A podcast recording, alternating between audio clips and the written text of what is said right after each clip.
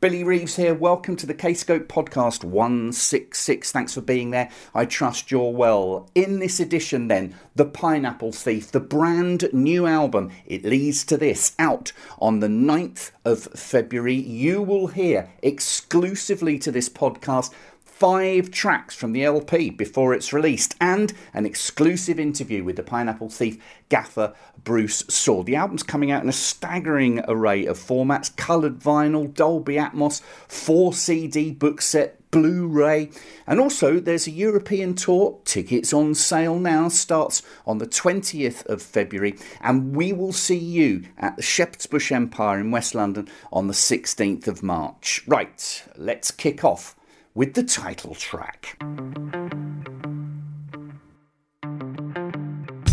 What you see is no surprise, but it's not the half of it.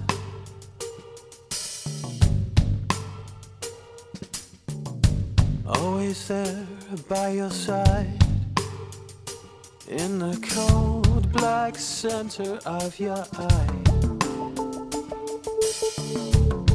Your mark a life of toil, but that's irrelevant now.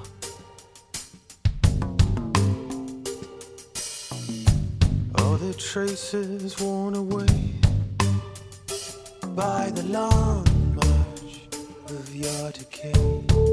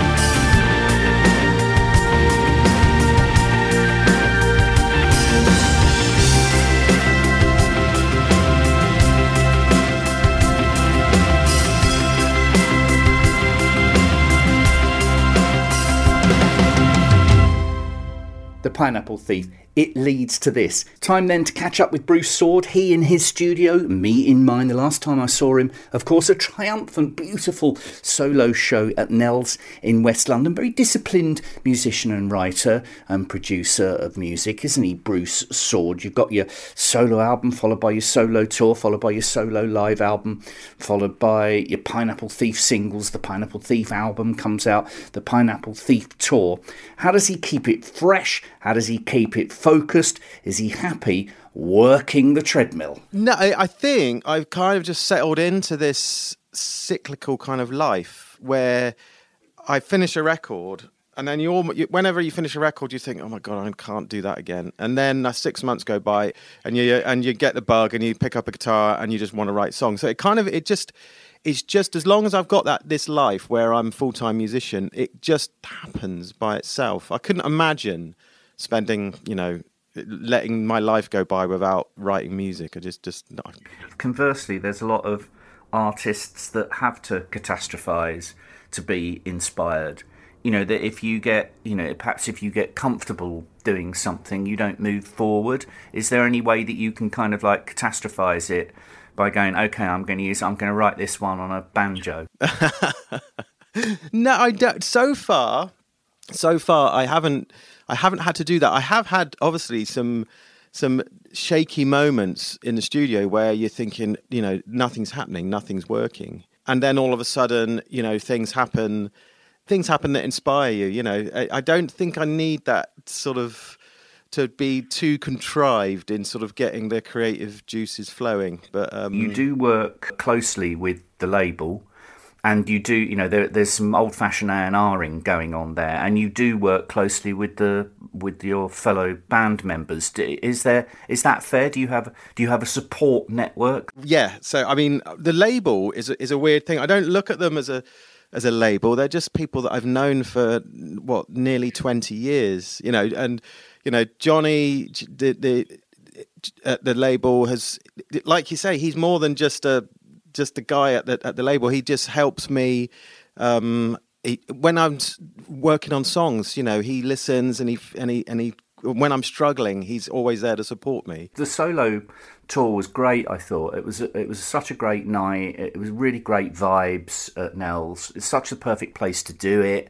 You know, great little band. How is it different from playing with the band? I mean, I guess obviously there's more money involved with playing with the band, but there is more headaches. You know, perhaps you're closer to people if you're doing the solo. What are the main differences between doing a solo tour and a TPT tour? it felt like the old days of like pick up your guitar, jump in a van, and you know turn up at this venue. And that's what we were doing. And we looked at the costs, and it's not you know it's, it's harder to tour at that level. And um and we looked at the costs, and we're thinking, blimey, we can we are borderline able to make this work. So right, we're going to do it old school. So me and John drove. I think we drove five thousand miles in two weeks. You know, we were, we, yeah, but it was brilliant. It was like t- me and my best mate on a road trip, and the, you know, the rest of the band in the back of the split bus. Turn up at the venue, you lug your own gear in, you plug it all in yourself. I mean, the, the horror plugging in my own equipment. And you know, sound checking, things going wrong, and you think, "Oh no, I'm going to have to fix this myself." And you know, and then you do the show. But it was lovely because, like, like as you've seen, it was such a such an intimate venues and the and the, the the vibe with the crowd and and also it kind of made me realize that these there were quite a few faces in the audience that I recognized from 20 years ago you know when Pineapple Thief was doing these kind of shows you know the, the sort of small sort of smaller club shows that fan base that has just kept kept us going There's very much a distinctive Pineapple Thief and Bruce Soord sound that you can quite easily be your favourite group. When you were doing those club shows before, though, presumably you were trying to fill the room with noise. So, you know, and try and grab people's attention like that. It's a very different thing to fill it with silence. Yeah, I know, and it wasn't until we sort of started playing that I realised, oh god, this this set is so delicate. And so the whole tour, you know, when we were doing it, it was just so special, and it was really nice to be able to come out afterwards and actually meet people, you know. Um, which is what we always used to. We can't do that now. It was just so nice. You just kind of reminds you of what it was all about, you know, and it reminds you of of, of who the why you're doing it th- these people, when you meet them, they're like so moved, you know. They and they, they they tell you how much they love the show and love your music, and it's like it's easy to forget that. as a percentage of their income, they're now paying more to see you than they ever did because these costs are having to be passed on to the public, especially in London. How how are musicians going to make this work with rising costs of touring and Brexit and carnets and all that bollocks? The carnets, yeah, and and that was a thing, and we this was what we experienced doing the, the solo tour, as opposed to the Pineapple Thief tour, where we're lucky to be big enough to to absorb those costs. So we kind of had that firsthand, and you realise that you just got to think a little bit left field, and that's why we did. And it's really nice for Kscope to let me do it, but we did the limited edition live CD, and basically that that is the reason that me and John actually managed to get a wage for the tour. Otherwise, I think we just about broke even. Lyrically, the album seems quite apocalyptic, political with a small p, perhaps, perhaps elliptical, though. You're not hectoring. I mean, a lot of protest music is like, we think this is terrible, don't do this. That it's very difficult to be positive about, you know, about suggesting an alternative. But I did, uh, obviously, there is the opening track, there is a suggestion that um, it's someone else's responsibility, perhaps we'd put it right. Yeah, I, well, I think put it right was, I guess, the collective responsibility, and I think, I think throughout the record, there's this kind of, th- there's a sort of a personal perspective where you kind of reassess your life. You look back on your life and you reassess it. You know, I'm older and I'm wiser, and you can't help but just just do that reassessment. And sometimes it's quite painful to do that. And you kind of think, well, God, was I part of the problem? You know, is and not just not just about the world, you know, the, the the state the world it's in, but looking at my family. You know, was was was I all those years um, where I was desperately ambitious? Was did I, you know, was that the the the, the cost of my my family and things like that? So, you know, I, so from that personal perspective, it was there's still time to put it right, but at the same time, you can apply it to to everything. This haven fades out.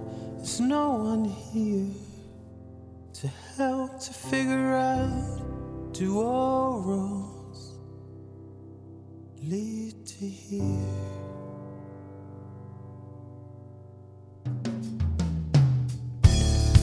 Another one There's no one here, no chance to figure it out. Not all roads, not all roads lead to here.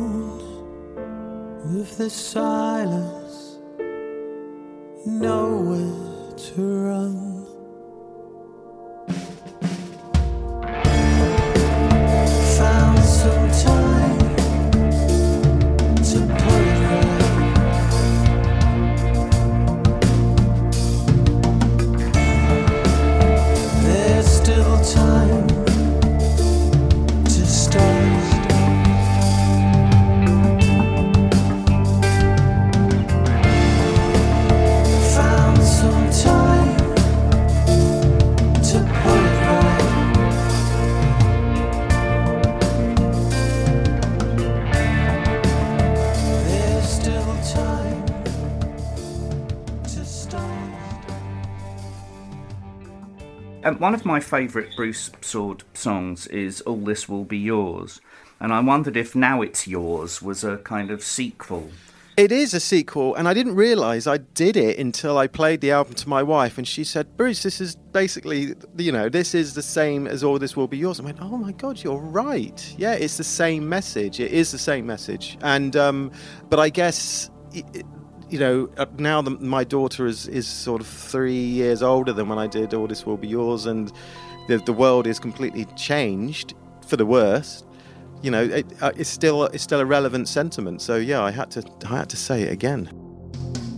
I can't believe we got away.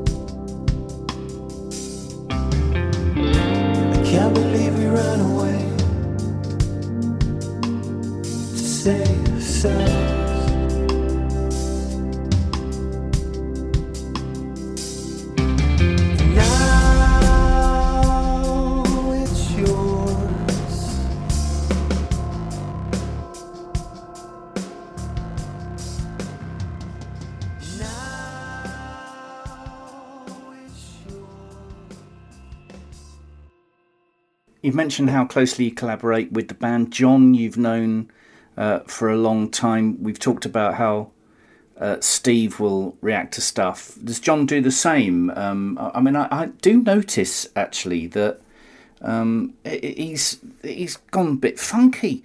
There's some thumb on this album. I did notice he does get he does get a bit. Oh yeah, yeah. I'm glad you noticed that. Yeah, he did this sort of yeah. It's uh, as soon as he sent me that bass track, and I said, "What is this? It sounds like slap bass."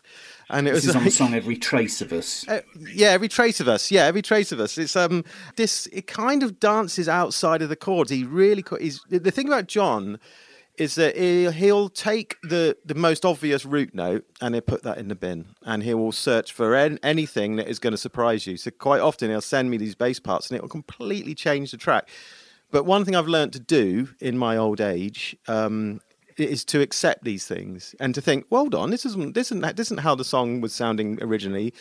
It just takes them to somewhere, you know, mysterious that I would never ever go. So it's um it's nice. So you are very much the Gary Barlow of the band, I think. John Sykes is the pure sex. He'd be impossible to replace. You mean I'm not the the, the number one pinup, like bit like Simon Le Bon to John Taylor? I want